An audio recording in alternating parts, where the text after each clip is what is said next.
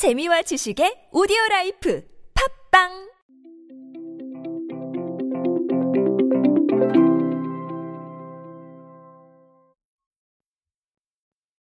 팬과 팬덤이라는 개념은 아이돌 가수들한테 적용되는 개념일까요?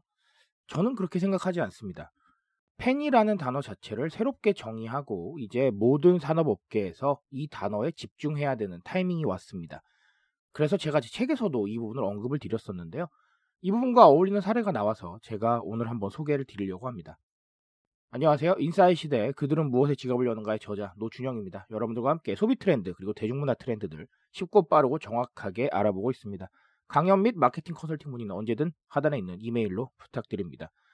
제가 책에서 팬덤 경제에 대해서 상당 부분 할애를 해서 말씀을 드린 적이 있습니다. 그러면서 레고의 사례와 그리고 삼성 갤럭시의 사례를 들어드렸어요. 레고가 팬덤 경제로 움직이고 있고 그리고 또 삼성도 팬파티 즉 충성 고객들을 모아서 하는 파티를 통해서 팬베이스 마케팅을 펼친 이력이 있다라고 책에서 말씀을 드렸죠. 그래서 팬덤 경제가 앞으로도 모두가 주목해야 되는 그런 부분이다라고 언급을 드린 적이 있습니다. 그런데 제가 드렸던 말씀과 상당히 유사한 이야기를 LG U+의 하연회 부회장님께서 똑같이 지적을 해주셔서 어, 제가 이 부분을 보고 상당히 감화를 많이 받았습니다. 하연회 부회장님께서 임원 워크숍에서 충성 고객 확보에 모든 역량을 집중하자라고 강조를 하셨습니다. 그러면서 아마존, 넷플릭스 등은 코로나 팬더밋 환경에서 팬덤의 힘을 바탕으로 오히려 성장했다. ICT 기업뿐만이 아니라 왕구업체 레고는 충성 고객을 대상으로 마케팅과 판매를 집중하는 팬베이스 확장 전략을 펼쳐 성공을 거뒀다. 그래서 미래 대비를 위해서 충성 고객 확보에 노력하자라는 메시지를 전하셨습니다. 어, 저는 부회장님께서 상당히 중요한 부분을 정확하게 캐치하고 계시다라고 생각을 했고요. 그리고 이 부분이 LG U 플러스의 새로운 전략이 되지 않을까 싶어서 이 이야기를 듣고 팬덤 경제에 대해서 한번 정리를 해드리고 싶어서 이렇게 오디오 클립을 준비를 하게 되었습니다. 팬덤 경제의 중요성은 사실 팬이라는 개념 자체를 봤을 때 너무나 당연한 것이죠. 부회장님께서도 말씀하셨지만 이 충성 고객이라는 부분은 정말 중요하고요. 그리고 매출의 기반이 될 수 있는 부분이기 때문에 사실 더 중요성을 강조해도 아깝지 않습니다. 하지만 이렇게만 바라보면 팬덤 경제가 조금은 어색해요. 그래서 제가 조금만 더 추가를 드리려고 합니다. 첫 번째는 자발적 바이럴입니다. 우리 팬덤 경제라고 하면 팬, 즉 어떤 브랜드나 컨텐츠에 대해서 충성심을 가지고 있는 소비자를 말하는데 그들을 위한 마케팅 활동이나 다양한 사항들을 우리가 팬덤 경제라고 이야기를 합니다. 그렇다면 이분들이 왜 자발적 바이럴을 하느냐? 내가 좋아하니까요. 그리고 내가 해당 브랜드나 컨텐츠에 대해서 매우 좋은 감정을 가지고 있기 때문에 스스로 마케터를 자처하시는 경우가 많아요. 인증이나 혹은 뭐 각종 컨텐츠를 통해서 SNS에 올리시고 그 SNS에 올릴 때 그냥 그 제품만 올리시나요? 우리 브랜드나 어, 본인이 선호하시는 어떤 사항들을 다 넣게 되시죠. 해시태그로. 그러면서 바이럴이 이루어지는 겁니다.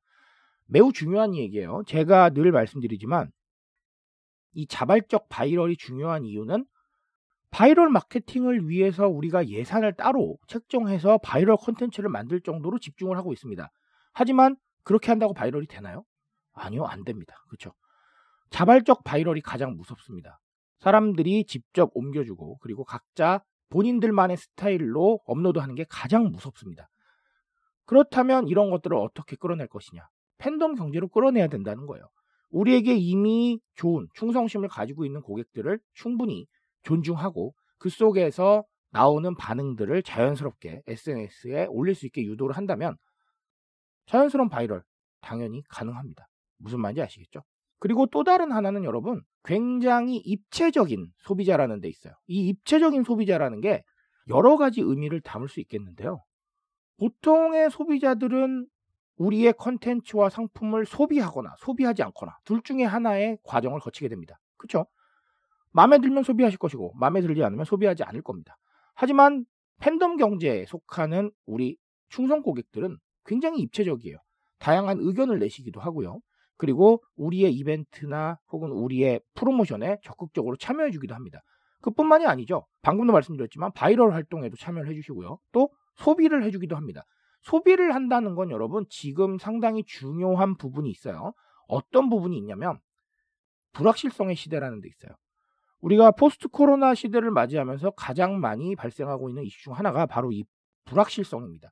안개가 낀 듯한 이런 부분들, 당장 내일을 예측하기 어려운 이런 부분들이 이어지고 있죠.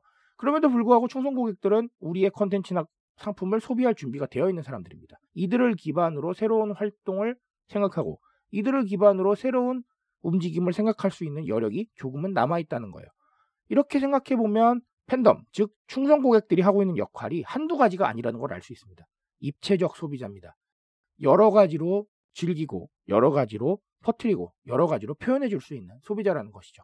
이런 소비자가 있다는 건 기업에게 굉장히 좋은 영향을 줍니다.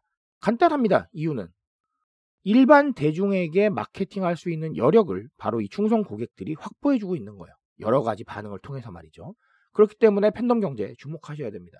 과거에는 팬덤이라는 단어가 아이돌 중심으로 쓰였죠. 하지만 지금은 모든 회사가 주목해야 됩니다. 우리의 팬을 만들어야 되는 시대예요.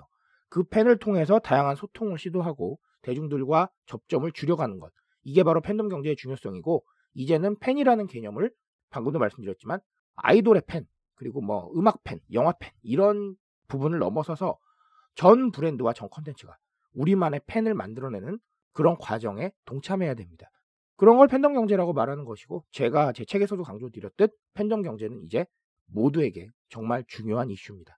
이번 하연의 부회장님의 이야기를 바탕으로 팬덤 경제에 대해서 한 번쯤은 생각해보고 넘어가실 수 있기를 기원하겠습니다.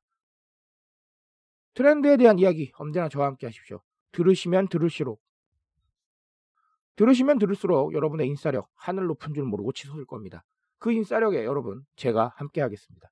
오늘도 인싸 되십시오. 감사합니다.